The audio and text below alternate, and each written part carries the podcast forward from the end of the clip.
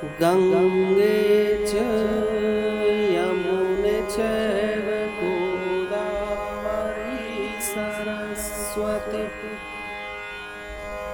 नर्मदा सिन्धु कावेरी जलेऽस्मिन् सन्निधिं।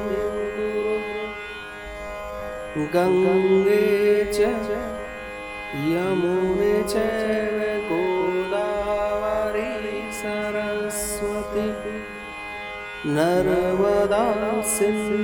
कावेरी।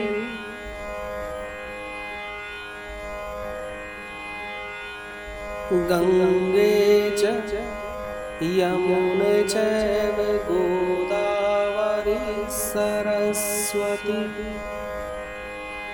नर्मदा सिन्धु कावेरी जलेऽस्मिन् सन्निधिं कुरु गङ्गे च यमुने चैव गोदावरी सरस्वती नर्मदा सिन्धु कावेरी जलेऽस्मिन् सन्निधिं कुरु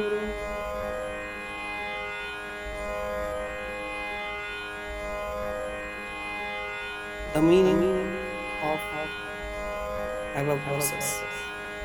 O holy river, Ganga and Yamuna, and also Godavari and Saraswati, Narmada, Sindhu and Kaveri, please be present in this water near me and make it holy. Gange cha यमुने चैव गोदावरी सरस्वती। नर्मदा सिन्धु कावेरी जलेऽस्मिन् सन्निधिं